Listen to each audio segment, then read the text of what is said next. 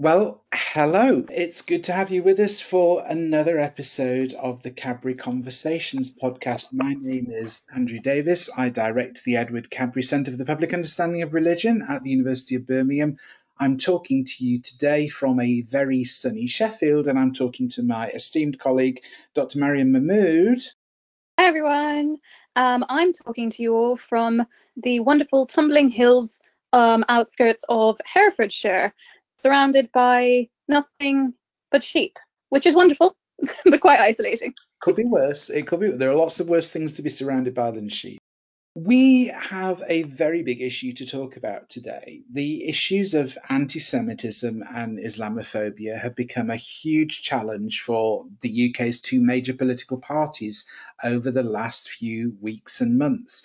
It seems that whatever they try and do, whatever attempts they try and make to resolve these issues, both the Conservatives and Labour are still dogged by accusations that one of them is Islamophobic and the other is anti Semitic. But, Mariam, this is uh, the topic that you did your PhD research on, of course. So, um, why is it that these two issues are back on the agenda with such prominence, do you think?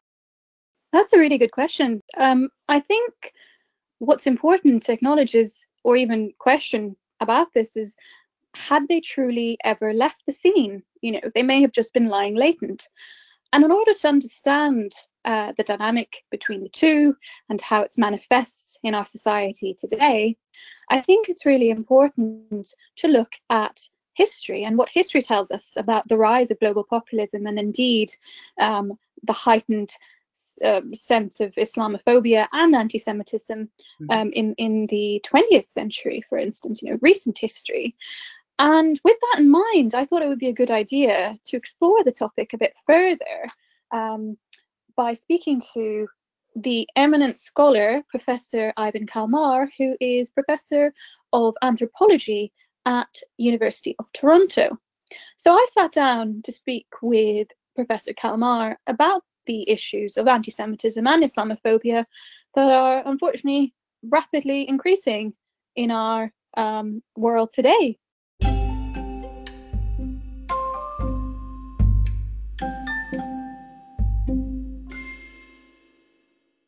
Our guest today is one of the world's leading experts on anti Semitism and Islamophobia. Someone who I consider to be a mentor of mine, Professor Ivan Kalmar, Professor of Anthropology at the University of Toronto. Professor Kalmar has written extensively on the topic of religious prejudice, with particular focus on East Central Europe.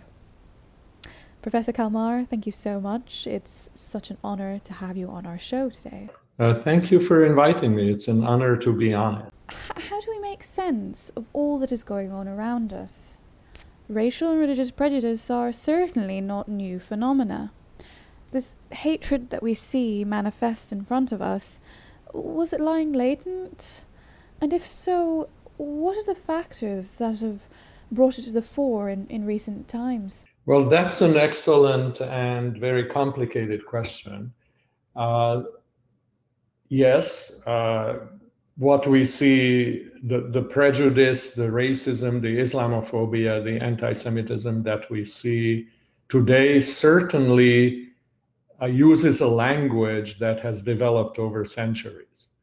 And I have uh, done quite a bit of work on tracing the joint image of the Muslim and the Jew in uh, Western in the Western Christian imagination, and uh, always Islamophobia and anti-Semitism have been related. It, it's not just hatred because sometimes Muslims and Jews appeared as kind of curious outsiders and sometimes they've been viewed even with some sort of exoticizing romantic uh, with a romantic approach but a lot of it has been negative towards jews and muslims.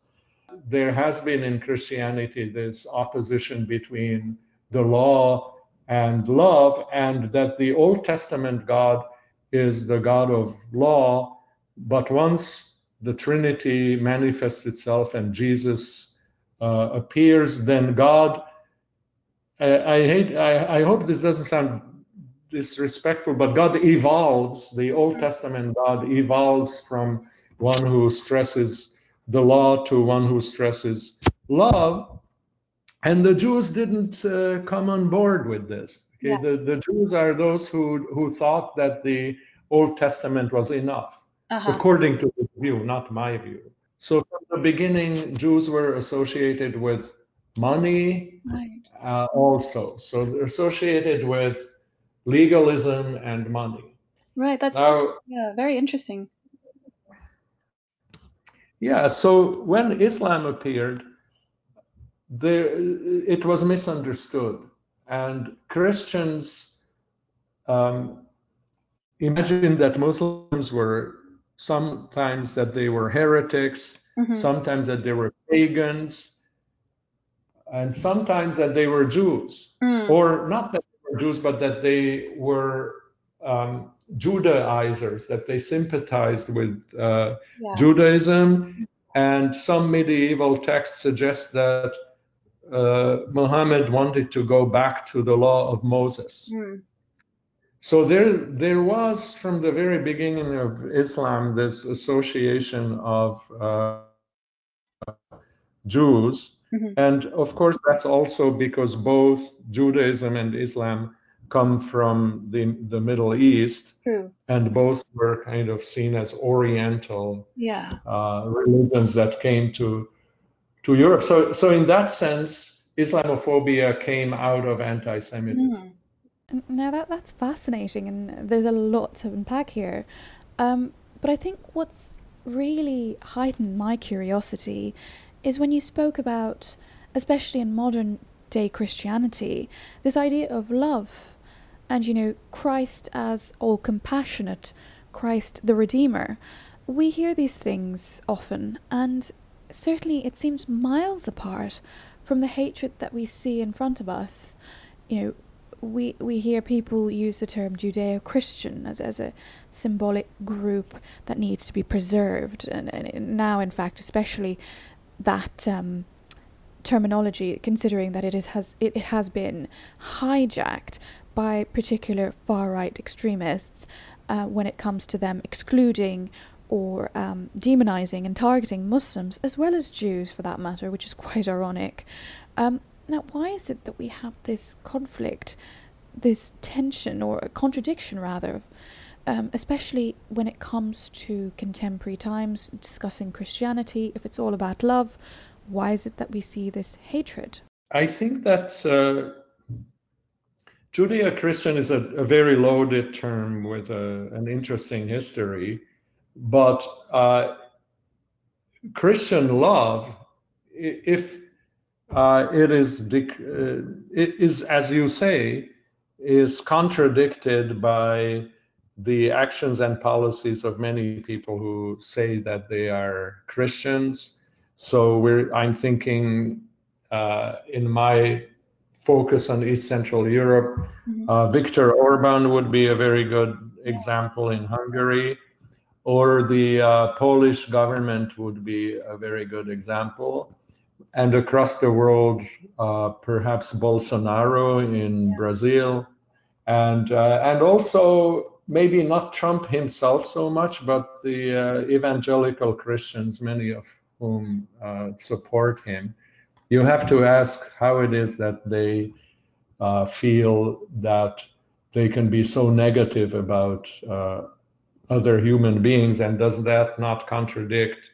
The message of Christ. But I think what we have to ask is what do they mean by Christian? Yes. And, uh, and I think what they mean by Christian is not uh, Christian morality, uh, but their national Christian white mm. identity. And so uh, in, in Hungary and in Poland and in the US, Mm. I think uh, non-Christian can mean not white. Right. Specifically in Poland and Hungary, it's a way to exclude uh, migrants that never really wanted to come mm. there anyway, but who the European Union ordered those countries to accept and they refused to. interestingly, this leads me to my next question. Um, so we spoke a bit about North America, and you yourself are based in Canada, to be precise. Yet, um, you know, you, you do look at uh, the USA under the Trump administration in, in your work, and, and obviously um, the Obama days as well. Um, and of course, your regional specialism or focus has also been on East Central Europe. Just wondering, what are the main similarities and key differences in the expression of anti Semitism as well as Islamophobia in North America as opposed to East Central Europe? So, the way that politicians have picked up on anti on, on Islamophobia mm. as a tool to become popular with the public when the public feels unjustly threatened by either terrorism or migration. Mm. Muslim migration politicians whip it up into an issue that can help them. Mm. But then they have the issue of what to do about anti Semitism, because, like I said, wherever Islamophobia pops up, anti Semitism has always popped up, and that's the case also today. Mm. But in order for politicians to become respectable enough to enter the mainstream and still draw on this heritage of anti Semitism and Islamophobia, mm. they have to take out the anti Semitism and they have to uh, say that they are not anti Semitic, often they will express great support for Israel. Mm-hmm.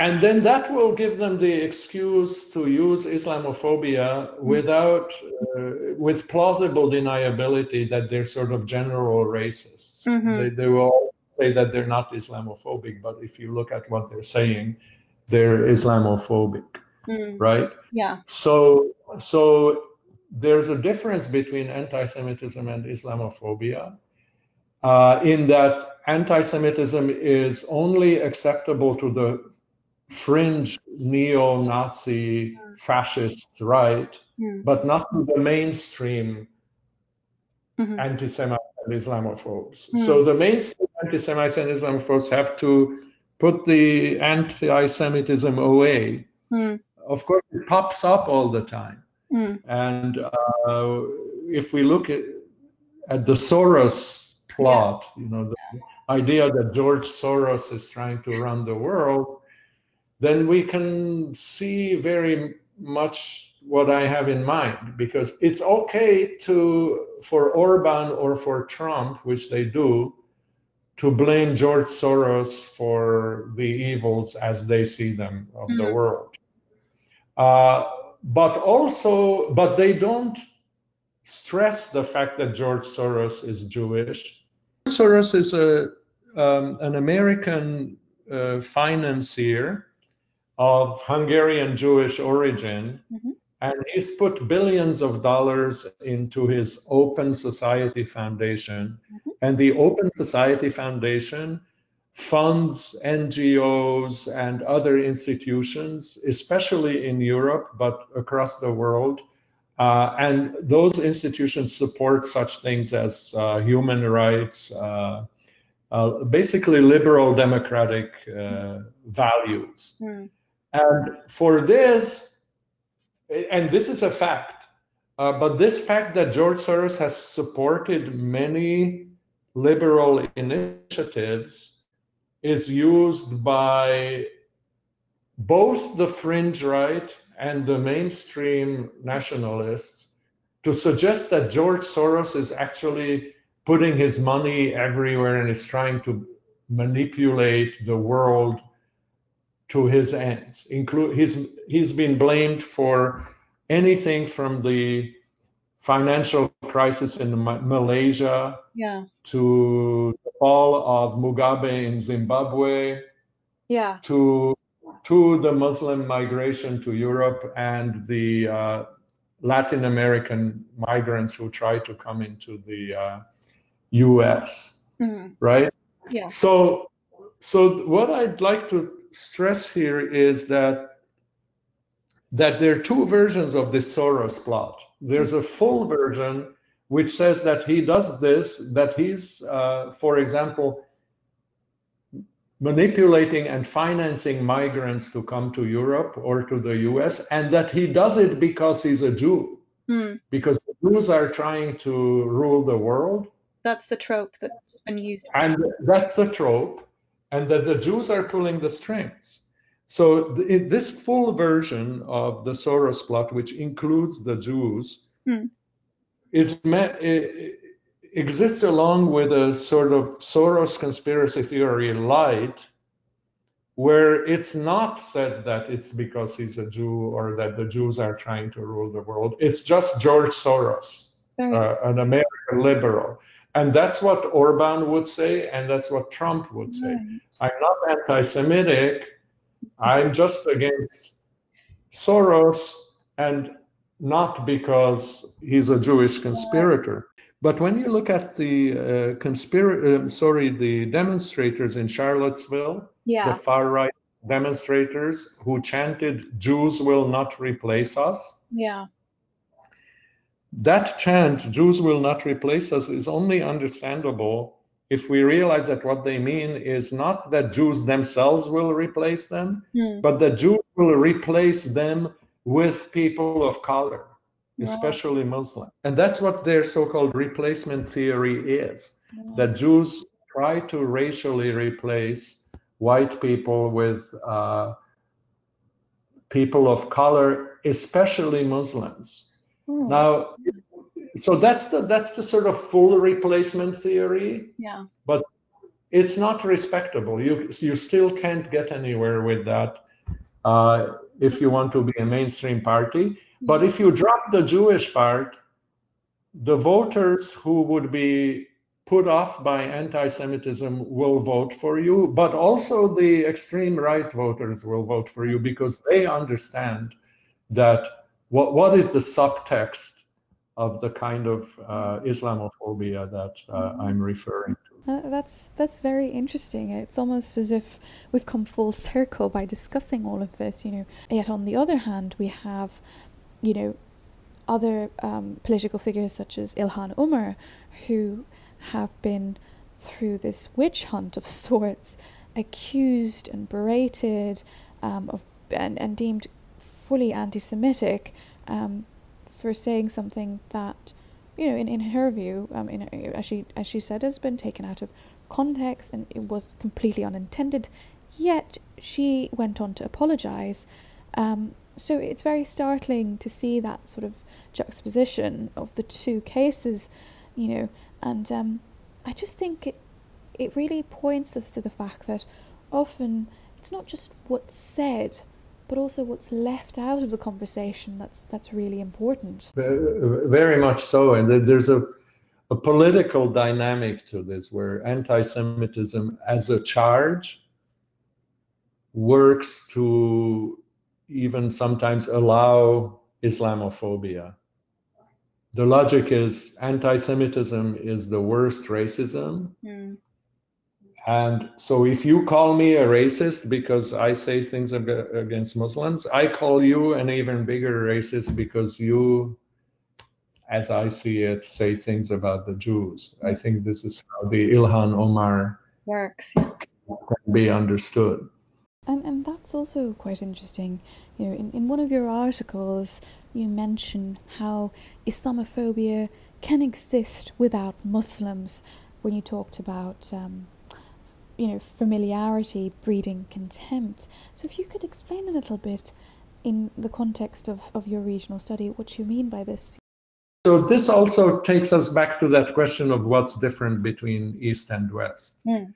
Uh, because what's different between East Central Europe or all of Eastern Europe uh, and uh, Western Europe uh, or North America is that the Islamophobia is the same. They say the same things about Muslims, but in the East there are very few Muslims. It's not true that there are no Muslims because every country I look at has thousands of Muslims, but it's a relatively uh, small communities. And so from this, many people have concluded that East Europeans are particularly and virulently racist, uh, and that they're predisposed maybe culturally, some kind of cultural backwardness Mm. to uh, Islamophobia. Because look at it, like they don't even have Muslims, and still they're uh, ranting against them. But I'd, I'd like to really reject that way of looking at things. And I also question if East West is actually the only or the most important, most relevant distinction here. Of course. And so what I I focus on is that it's not only in East Central Europe that you find East Central Europe is not the only example where of Islamophobia without Muslims, but we find almost in every country in the world, and certainly in Western countries or Latin America, that Islamophobia is greatest in the countryside hmm where there are not many Muslims, Mhm. and much less so in the big multicultural cities. Mm. So, to me, the way we understand Islamophobia without Muslims,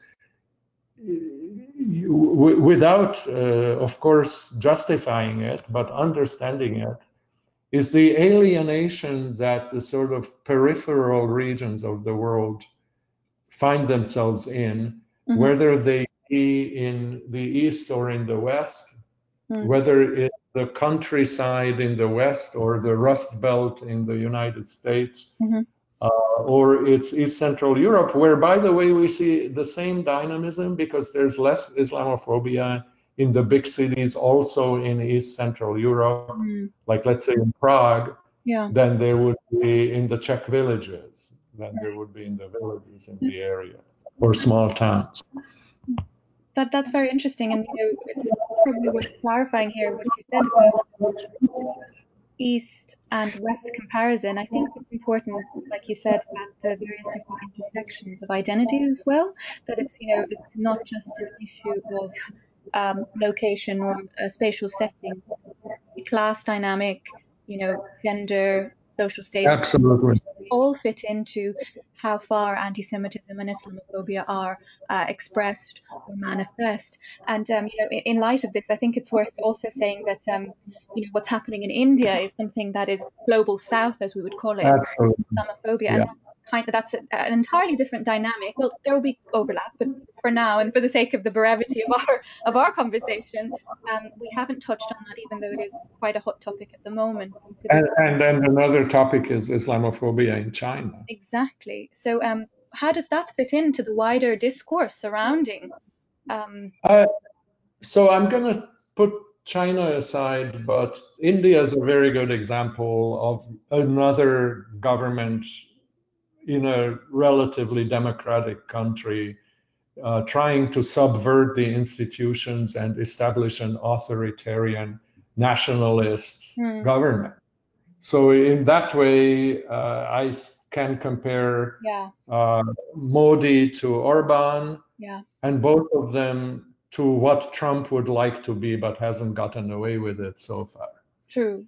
Uh, and and that is to you know to have an authoritarian majoritarian regime based on on, on hate. Yeah. And curiously, these are countries that don't completely do away with democracy, but rather they they sort of stack the cards so in elections no one else has a chance. That's that's their goal. Yeah, And they use Islamophobia. I mean, I'm afraid that they also really are Islamophobic, but that, but they use Islamophobia as a strategy to uh, whip up the emotions of the majority. But I think we all recognize that the world has changed. yeah, So for us in anthropology or political science, sociology, and historians, I think the task is to understand what has changed because we're not going to solve it by trying to go back.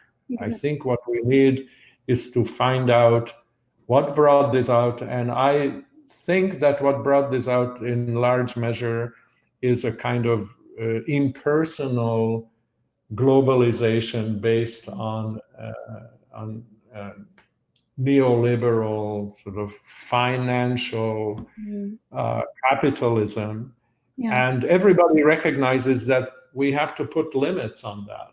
Yeah. And one way to put limits on that is to restore people's sense of community. Uh, sadly, be, because those are impersonal forces, mm-hmm. globalism and neoliberalism.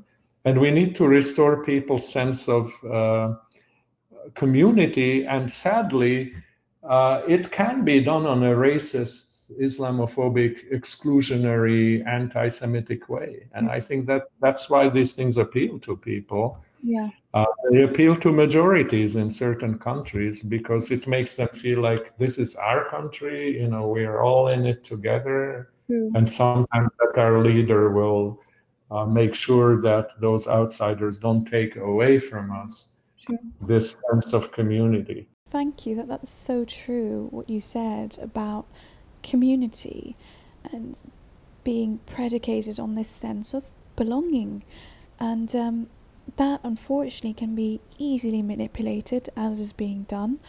And um, you know, for us, it's about cultivating a sense of community that is inclusive and pluralistic so that we as the masses can um, enjoy it fulfillingly. You know, it can be something that is for everyone. And it's about having faith ultimately that we can achieve what we set out to do, what we set out, you know, what we believe in, and we can believe in ourselves. So I think it's definitely worth pondering upon. And as we move forward, not just as academics, but also many of our listeners are parts of um, grassroots organizations or advocates of human rights, um, educationists, and policymakers. So I think these are really fruitful conversations and thought provoking conversations that we've been having. And um, just a final point um, that any anything that you'd like to mention before we say goodbye? Well, I, I really like, Miriam, the point that you made about inclusive community. And to go back to what we were chatting about, that also has something to do with the difference between the big cities and uh, and the countryside. And and without stereotyping too much, we do see uh, more Islamophobia and anti-Semitism in the countryside. But that's also because in the big cities we already do see uh, an inclusive community. True. I mean, I feel that about my city, Toronto. Yeah. We have all kinds of problems. We have lots of racism. Mm-hmm. But what we see happening in Hungary or India or in Brazil or even in some ways in the United States yeah. seems very strange yeah. uh, to most of us because we are not living in racially or ethnically divisive uh, communities so so I think maybe all of this is actually uh, all of this uh, populism and nationalism, racism is maybe actually the swan song of a of a world that's disappearing and not uh, sort of a harbinger of uh, of the future. Wow, that's that's certainly true of cosmopolitan cities. So, you know, you mentioned Toronto. I think a good way of probably ending is, is mentioning London. And I think one thing yeah very powerful. So London's the city where I reside and call home. Right. More so than anything, I used to say I'm a citizen of the world, but I, I think I'm much more a Londoner than anything else. And I think the current mayor, obviously Sadiq Khan, is a Muslim, British Muslim person, and his quote that will probably, I think, is going to be one of the long-lasting, um, most memorable points of his uh, of his reign is um, London is open, right? It is yes. It is yes. You know that just saying those three words, London is open, especially in the climate, the hostile environment that we see ourselves in, and also with the refugee crisis and stuff. Right. You know, eh, they're kind of etched into every Londoner's heart. I feel, and that's probably yeah. why, um, as you mentioned about Toronto, that yes, we're not denying racism exists in our cities, but the power of the love and that we talked about um, is far greater and stronger and more of a cohesive sort of uh, bandage of sorts on on the potential hate that could manifest and you know keeping it latent as opposed to exposing it entirely. Right. Right. Yes. Yes indeed. All right. And um, with that in mind thank you so so much professor for your time and for your thoughts. And it, it's been an absolute pleasure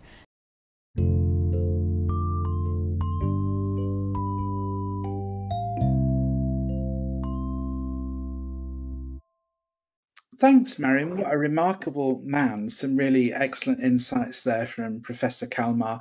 I had never quite thought of the intersection between anti Semitism and Islamophobia that he presented there and the, the connection between the two in quite that way. I thought that was really important and distinctive.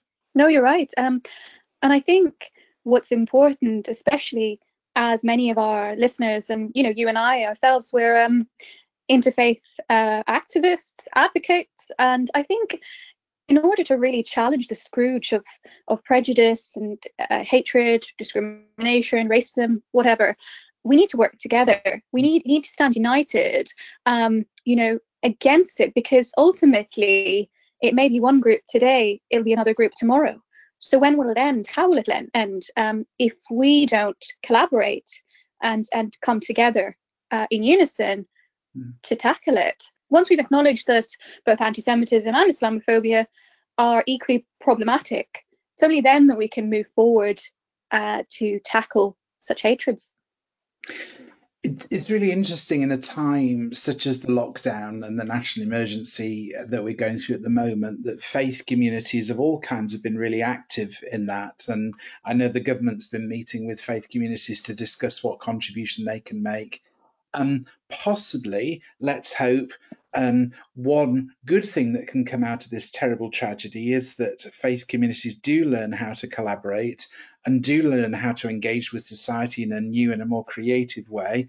And, and actually, it changes the perspectives within society of, of some of the angles and some of the ideas that they might have about Muslim and Jewish, and for that matter, Christian communities. Yeah, no, um, as we say in, in our faith, you know, God willing, inshallah, that is the case that we do learn from this and we um you know, just take the right foot forward and um, hope for prosperity and change. On that positive note, let's draw to a close. Great talking to you as always. Uh, thanks Likewise. for listening, everyone. We will be back with you very soon. Take care. Take care, everyone. God bless.